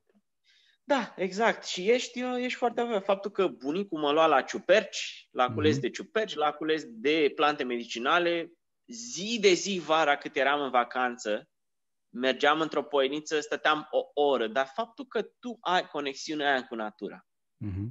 Faptul că tu ești obișnuit să stai în natură, să petrești timp acolo, e esențial, Contează enorm. știi? Contează, Contează enorm. Nu trebuie să faci ceva ieșit din comun, mm-hmm. ci doar faptul că tu petreci acel timp în natură, știi? Uite, un alt aspect al acestei pandemii, știi? Lumea și-a dat seama că are nevoie să petreagă timp în natură. Absolut. Și lumea Ocazia asta, când am fost într-adevăr închiși între patru pereți, ne-am dat seama, holy shit, eu vreau să ies nu afară. E bine. Exact. Oameni care nu alergau sau nu se plimbau, nu se plimbau, nu las alergatul. Uh, brusc, în momentul lockdown-ului, nu știau cum să iasă din casă pentru a se plimba sau alerga, alerga da. o tură în jurul casei. Paul, trebuie să întrerup două secunde că bate cineva la ușă jos. Poți să te suni înapoi? Mă auzi, mă vezi, Paul? Da, da, te-ai întors. Sorry, au venit, au greșit adresa, cei de la cineva de la delivery. e bine. Da. Um, o chestie care vreau să te întreb e din toată experiența asta de, de a străbate Noua Zeelandă de la nord la sud, în astea 10 luni, cu ce ai rămas ca experiență? O, o profundă, dar profundă apreciere pentru natură. Uh, da, asta e primul lucru cu care am rămas. Uh, ne-am simțit parte din natură. Uh, ne-am simțit foarte apropiați de tot ce înseamnă, nu știu, copaci, uh, păsări, uh, posumi. uh, nu, chiar, chiar a fost o, o, o experiență imersivă în ceea ce înseamnă lumea naturală și dacă poate înainte nu uh, dădeam atât de mare atenție, uh, nu știu, speciilor de copaci, uh, speciilor de păsări. Am început foarte mult să uh, avem la noi, uh, nu știu, uh, ghiduri în sensul acesta, să mm-hmm. începem să recunoaștem, uite, copacul ăla e ăsta, uh, are caracteristicile astea, ăsta e ăsta, ăsta e ăsta. E, e cred, uh, ceva pe care nu am mai făcut înainte. Am fost uh, destul de ignorant în America, să zic așa, din punctul ăsta de vedere. Treceam prin multe locuri, uh, ajungeam în foarte multe locuri, dar nu aveam, uh, nu am avut neapărat curiozitatea asta de a cunoaște speciile, de a intra mult mai în amănunt, știi? cu, cu cunoașterea asta. Um, și ne-am dat seama, o altă chestie cu care rămânem din această uh, incursiune prin insulele Noi Zeelande este distrugerea, pe care, ok, nu e prima oară când o văd. Uh, în drumul prin America am văzut foarte mult acest aspect, dar uh, mi-a readus acest, uh, acest drum, mi-a readus aminte de impactul pe care noi oamenii îl avem în, uh, în lume în sensul că Noua Zeelandă poate fi acel loc idilic uh, atunci când îl vezi din uh, imaginile de pe broșuri și, uh, nu știu, de pe site-ul de la DOC, de la Department of Conservation, dar realitatea este cu totul alta aici. Omul a tăiat pădurea în proporție de 70%. Tot ce înseamnă păduri, um, pădurea tropicală din Noua Zeelandă e distruse în mare parte, există petece rămase. Um, și asta uh, nu prea o să o vezi, nu știu, realitatea asta o vezi mai mult la uh, atunci când te pui într-adevăr să, să intri în amănunt, să, să călătorești prin aceste insule. Și um, da, și probabil că asta este unul din locurile în care impactul omului, tăierile masive, care au avut loc aici odată cu venirea europenilor mai ales. Au tăiat și maorii, dar europenii au, uh, au făcut treaba asta mai bine. uh, și o vezi, o vezi, adică uh, toate terenurile astea imense unde cresc uh, vite și ovine, uh, erau altădată păduri, adică acolo unde e ferma în ziua de azi era o pădure. Și o vezi, vezi, vezi această de, cum să zic eu, această diferență colosală, știi, între uh, pădurea aia um, nativă, pădurea virgină și pădurile de plantație, pădurile comerciale, unde într-adevăr ei plantează uh, foarte mulți pini care îi taie la odată la 30 de ani și îi replantează. Și ne-am, cu asta rămânem practic din călătoria asta, cu um, una la mână cu conexiunea pe care am simțit-o în permanență uh, față de natură și doi cu distrugerea pe care am observat-o aici și pe care, cum ziceam, am observat-o de-a lungul Americilor, adică, știi, lumea crede sau cel puțin cei care nu au foarte multă experiență în sensul acesta de aventură și de Uh, de explorare a lumii, cred că noi încă avem, nu știu, sălbăticii, adevărate sălbăticii. A, păi uh, te mănâncă tigri dacă mergi în Siberia. A, păi uh, te atacă ursul în Canada sau, știu eu, puma în America de Sud. Paul, realitatea este că zonele astea se duc le văd eu cu ochii mei, le-am văzut în anii ăștia, în ultimii cinci ani de umbla prin lume, se duc. Nu, nu o să mai existe. Într-o generație, îți gata. Impactul nostru este atât de mare pe planeta asta și știi cum la un moment dat îți vine greață de ceea ce suntem noi ca și oameni. Mie îmi vine greață, știi, că mă uitam în, îți zic sincer la, la partea asta. Stau și mă uit pentru că am ochiul ăla care să observe ce înseamnă uh, natură virgină, ce înseamnă ecosistem și habitat neatins de om și ce înseamnă să ai un simplu drum într-un loc, distruge acel loc. E o realitate. Noi nu știm încă ca specie și asta mi-a reconfirmat această călătorie, că nu știm să conviețuim cu natura. Noi ori o distrugem și vrem să o, să o uh, dominăm din toate punctele de vedere, să o controlăm, ori nimic. Drumul ăla, casa aia pe care o amplasăm acolo, distruge acel habitat. Asta e realitatea. Acolo unde nu există drumuri, nu există distrugere. Un mm. drum, mă uitam în America de Sud, de exemplu, o diferență colosală între uh, a merge la uh, cataractele de pe Iguazu uh-huh. și a merge la cascada Angel din Venezuela. Am fost la ambele. Una are acces de, uh, rutier, alta nu. Diferența uh-huh. este de la cer la pământ. În aia în care nu ai acces rutier și poți ajunge acolo doar cu barca, se face sub formă de, vorbeam mai devreme, de experiență. Te duci într-un grup restrâns acolo. Altfel te apreciezi ce vezi. locul ăla, poți, poți simți da. vibrația locului, poți simți energia lui ancestrală. Te duci la Iguazu, ce faci?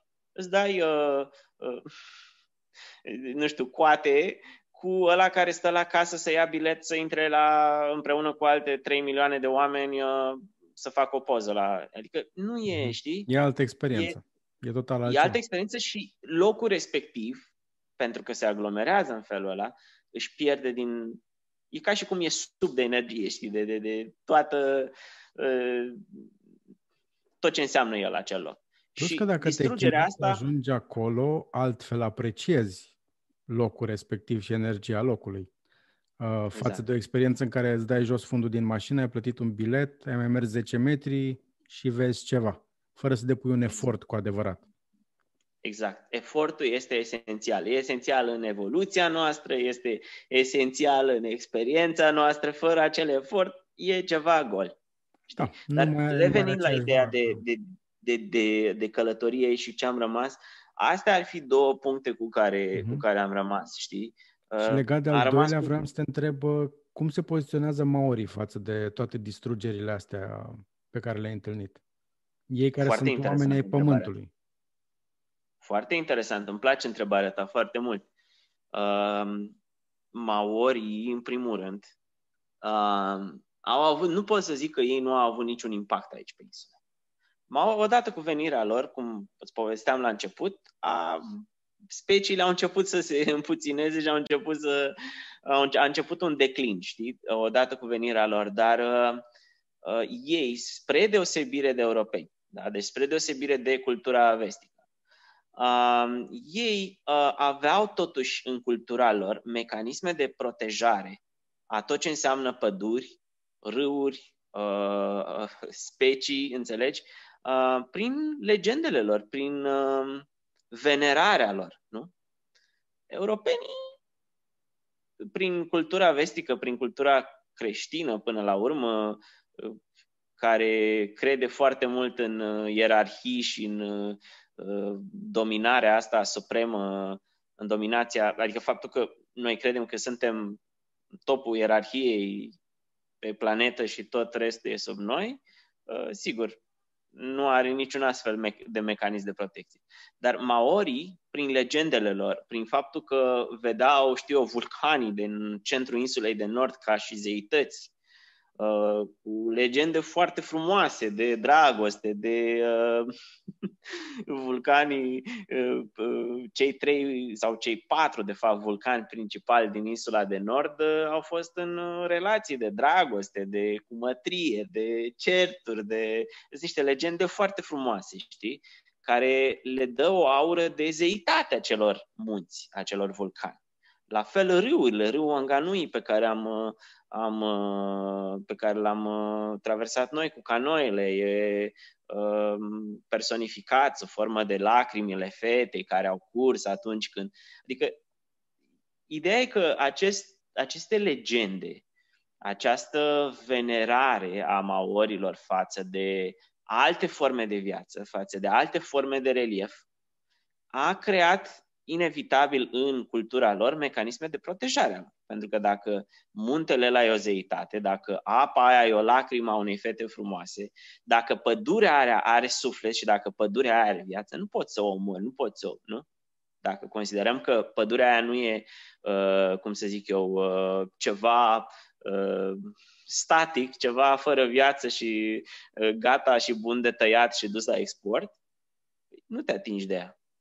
Din ce țin minte, anul, ăsta, anul trecut uh, era vorba de râu, râul ăsta de care vorbești tu sau altul care a fost declarat uh, ființă vie. Exact. Entitate vie în râul Anganui pe care l-am străbătut noi cu canoile, exact. da. Asta e.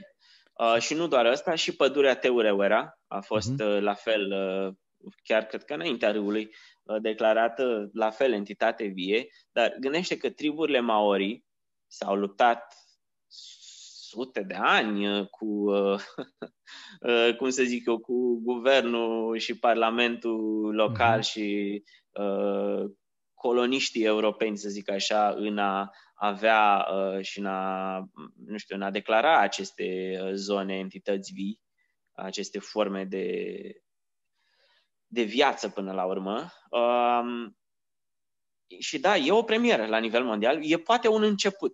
Uh, și aici pionieri sunt Noua Zeelandă și Ecuadorul. Și mhm. Ecuadorul are uh, astfel de uh, astfel de, uh, de uh, să zic așa, idei uh, um, astfel de, nu idei, de uh, e o țară care a, a adoptat niște uh, legislație în acest sens.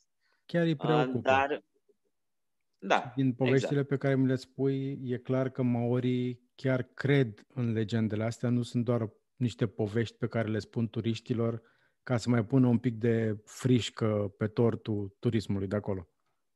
Exact. Și până la urmă, asta dă structură unei, adică ce, ce, leagă, ce îi leagă pe ei de, acest, de aceste insule, știi?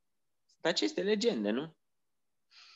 Maorii mai au o chestie foarte, foarte interesantă pe care uh, cred că ar trebui uh, să, uh, nu știu, să fie aplicată și la noi, puțin mai mult. Ei cred foarte mult în genealogie. Deci ce îi leagă, ei au chiar la bibliotecile locale de aici, sunt centre întregi de documentare unde poți să te duci să-ți vezi strămoși, să-ți găsești strămoși și să, um, să, să încerci să să-ți vezi care sunt uh, legăturile tale ancestrale, știi?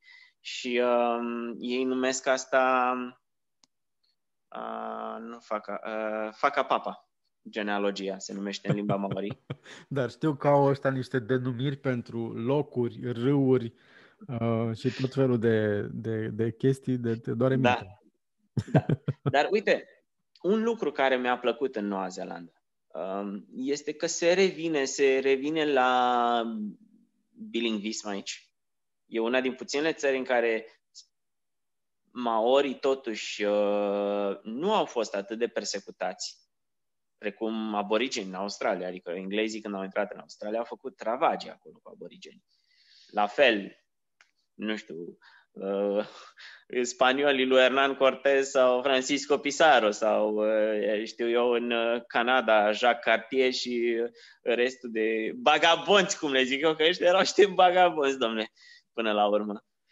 Uh, dar uh, aici nu, aici uh, și actualmente uh, guvernul neozelandez uh, pune foarte mult accent pe tot ce înseamnă cultura maori aici. Uh, îmi place foarte mult că te plimbi pe în orașele Noi Zeelande și vezi capace cu uh, uh, modele de ma, modele maori, știi, pe ele, cu uh, simboluri maori pe ele. Uh, te duci la poliție, de exemplu, sediul poliției, uh, are uh, la fel un uh, totem maor, știi, maori. Uh, sunt foarte multe elemente care sunt uh, armonios uh, integrate în societatea neozelandeză și nu vezi asta, de exemplu, în Canada. Nu vezi asta în Statele Unite, unde, bineînțeles, sunt povestea aceeași. Au venit coloniști europeni și uh, cu toții știm ce au făcut acolo, știi? Și nu, exact. încă nu sunt la uh, încă nu sunt la uh, nivelul ăla de conștientizare și de uh, adevăr istoric, știi? Mm-hmm. Mi se mhm. pare că neozelandezii sunt uh, foarte transparenți. Uh, le place să, știi cum, să, să-și recunoască greșelile acolo unde au existat și cumva să le integreze în societate. Și e foarte important acest aspect. Mm-hmm. Uh, sigur, aici vorbim totuși de uh, o nuanță. Dacă ne uităm în Americi, amerindienii erau acolo de câteva mii de ani bune. Uh, dacă ne uităm la Australia, aborigenii erau de câteva zeci de mii de ani bune, înaintea europenilor.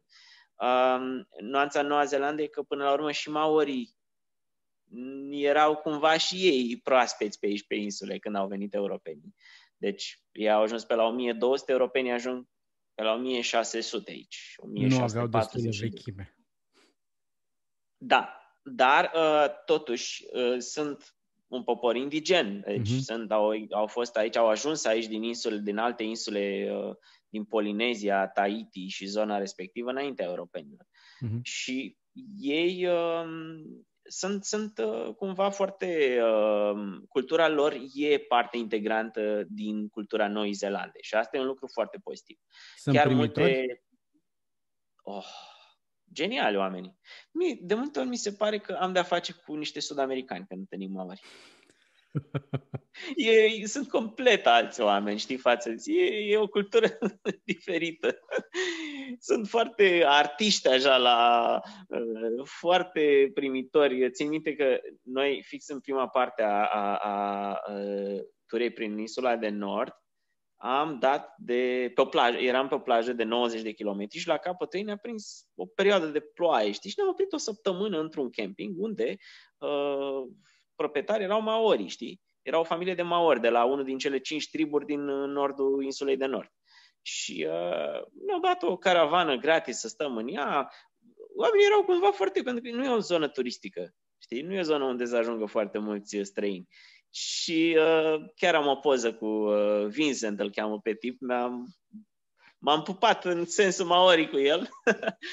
Și uh, sunt super, super primitori. Omul era atât de încântat că am venit acolo și că l-am pus și pe Facebook și a avut poza o mie de like-uri cu el și se tădea la toți din comunitate de la Trip, trimitea poza. Ia uite mă, aia din România au dat o mie de like-uri la poză. Adică eu, oamenii sunt așa cumva simpli, primitori, calzi, știi, ne-a luat, ne-a, ne-a făcut turul Maraeului local. Marae e un fel de cămin cultural al lor, unde se întâlnesc uh, bătrânii cu tinerii și e un loc, un fel de sfat popular, știi, un fel de uh, loc unde se adună și își spun povești, uh, fac ceva de mâncare.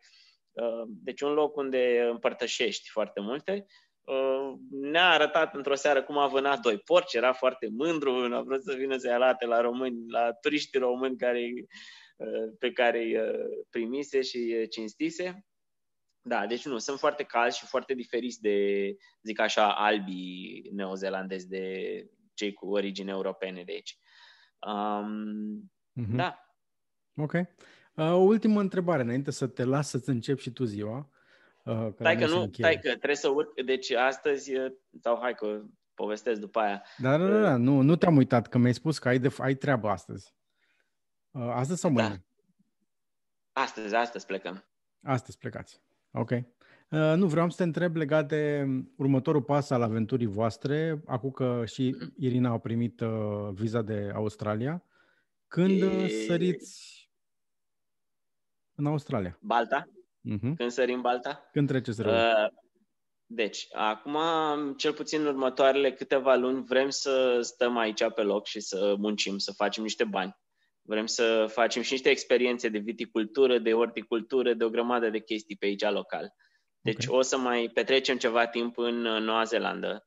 Uh, să, știi, să lăsăm să se sedimenteze ce am făcut anul ăsta. O luăm ușor, nu ne grăbim nicăieri. Păi, nu vă grăbește. Pandemia asta, eu zic că va mai dura. Lumea e foarte încrezătoare că... Din păcate, da.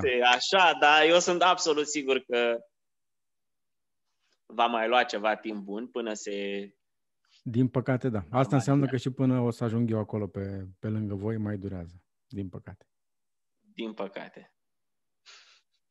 Uh, dar, um, nu, ideea e că mai stăm aici câteva luni, mai facem, avem, adică, crede-mă, vom fi traversat noi uh, uh, insula de nord la pas și cea de sud cu bicicleta mai și uh, Stuartul din nou la pas, că am făcut și a treia insulă, Stuart, uh-huh. care a fost, de fapt, cea mai trăznită experiență, 8 zile și am rămas și fără mâncare pe acolo, de am ajuns să mâncăm scoici paua.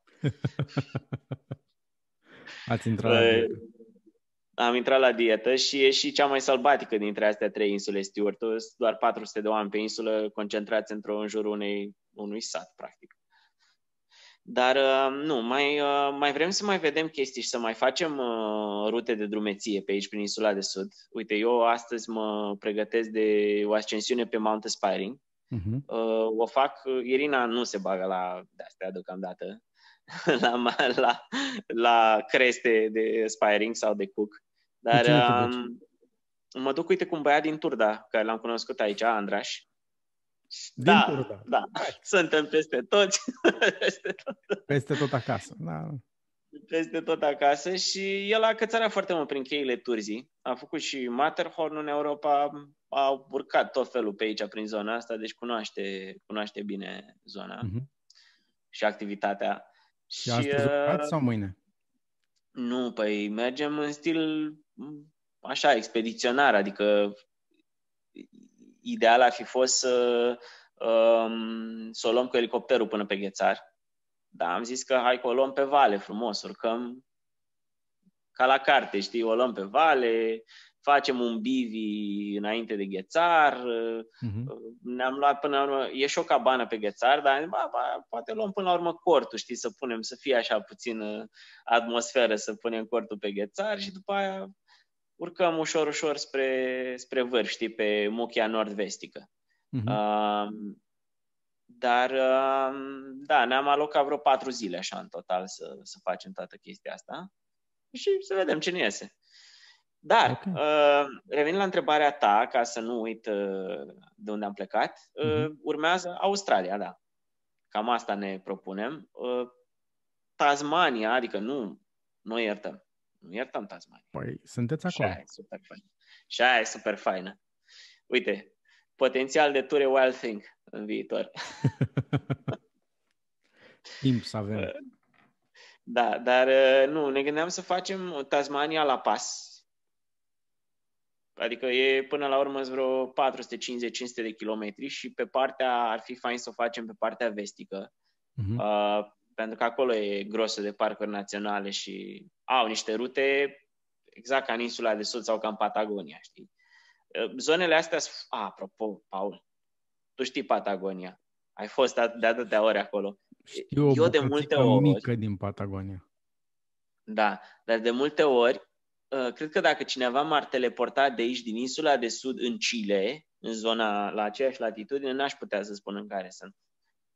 E atât de similară, știi? Uh, Noua Zeelandă cu, cu Chile. Chile, la fel ca zona asta, are niște specii de, uh, de ăștia de conifere foarte similare și feriga. Feriga e la fel de comun în Patagonia ciliană ca și în Noua Zeelandă. Uh, și Tasmania la fel. Deci Tasmania am luat-o la, la pas, iar restul Australiei am vrea să o facem pe biciclete.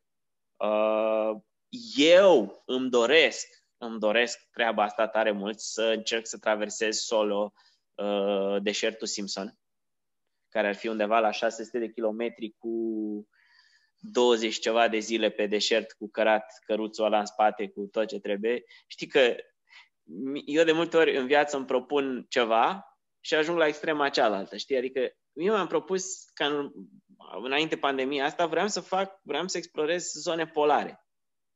Am vrut să merg în Groenlanda, pe schiuri, cu Aurel Sărășan. N-a fost să fie, am rămas blocat aici. Așa că ce pot să fac acum? Mă duc în deșert la cealaltă. Ce poți dacă, să... dacă, dacă gheața nu o pot să fie, mă duc ce ți-aș recomanda e, uh, dacă vrei să faci chestia asta, să stai de vorbă cu Alin Totorean. Nu știu dacă îl știi. Îl știu e... foarte bine, păi okay. eu totuși sunt din generația care mai citea Terra Magazin. Așa. Adică nu El chiar, acolo toate nu chiar mile, millennial de asta. Mai citam și reviste. Știu că ultima da, știu pe Alin. A fost e, o, e un reper, adică e un, om, un alt om care a inspirat, să zic așa, generațiile tinere de la începutul, sfârșitul anilor 90, începutul mm-hmm. anilor 2000, cam așa. Da, da, da. da. Alin e, e o poveste de om. Da, și n-am avut încă prilejul să-l cunosc mi Din fericire l-am, l-am cunoscut și am apucat să stau de povești cu el de vreo două ori și uh, știu că el a traversat Australia pe jos um, din două încercări, ca să zic așa. Prima uh, a trebuit să vină cu elicopterul să le ia de acolo, pentru că făcuse, uh, se dezhidratase cumplit și l-au dus înapoi. Mm. Uh, după care a ieșit din spital și a luat rucsacul în spate și o porni din nou la drum, adică nu... Da, păi nu, dar nu, nu plecat există. acasă. Paul, Paul. Da, o rectificat ce era de rectificat și și-a găsit uh, rucsacul acolo de unde l-au luat. Pentru că a rămas rucsacul in the middle of nowhere. Uh, și câte zile a stat el în spital, nu i-a luat nimeni rucsacul de acolo. Așa că pe jos s-a dus și a recuperat rucsacul de unde era și și-a văzut de drum omul. Uh, da, e, e făcut din alt material alin. Da, faza e că um, odată ce ai microbul ăsta, it can only get worse. Nu există da. remediu. A, asta îmi zice nu și... Există, n-am, n-am, n-am văzut până acum vreo recuperare în sensul ăsta. Nu, nu există recuperare. Există doar mai rău. da, da, înțeleg ce zici. Înțeleg ce zici. S-a trezit da. Irina să-i spunem și noi ceau? O da, Irina? Da. A, da. te ascunzi. Bun. Nu bagi și tu un ochi în ecran să spui ceau. Ce om! Hai, nu ți-e rușine. Vino. Lasă-mă, dacă nu vrea să vină, lasă-mă pace. Next time. Vreau doar să-i zic ceau în direct, atât tot. Te pup! Aha. în neglijeu de călătorie, am înțeles. În neglijeu de călătorie. Da, nu, a promis că face și ea un podcast în viitor cândva. Foarte Trebuie bine. să reluăm. Mm-hmm. Băi, uh, Bine. zi tare mult. Cu mare, mare drag. Și abia aștept să ne vedem să stăm la o bere, la povești până dimineața.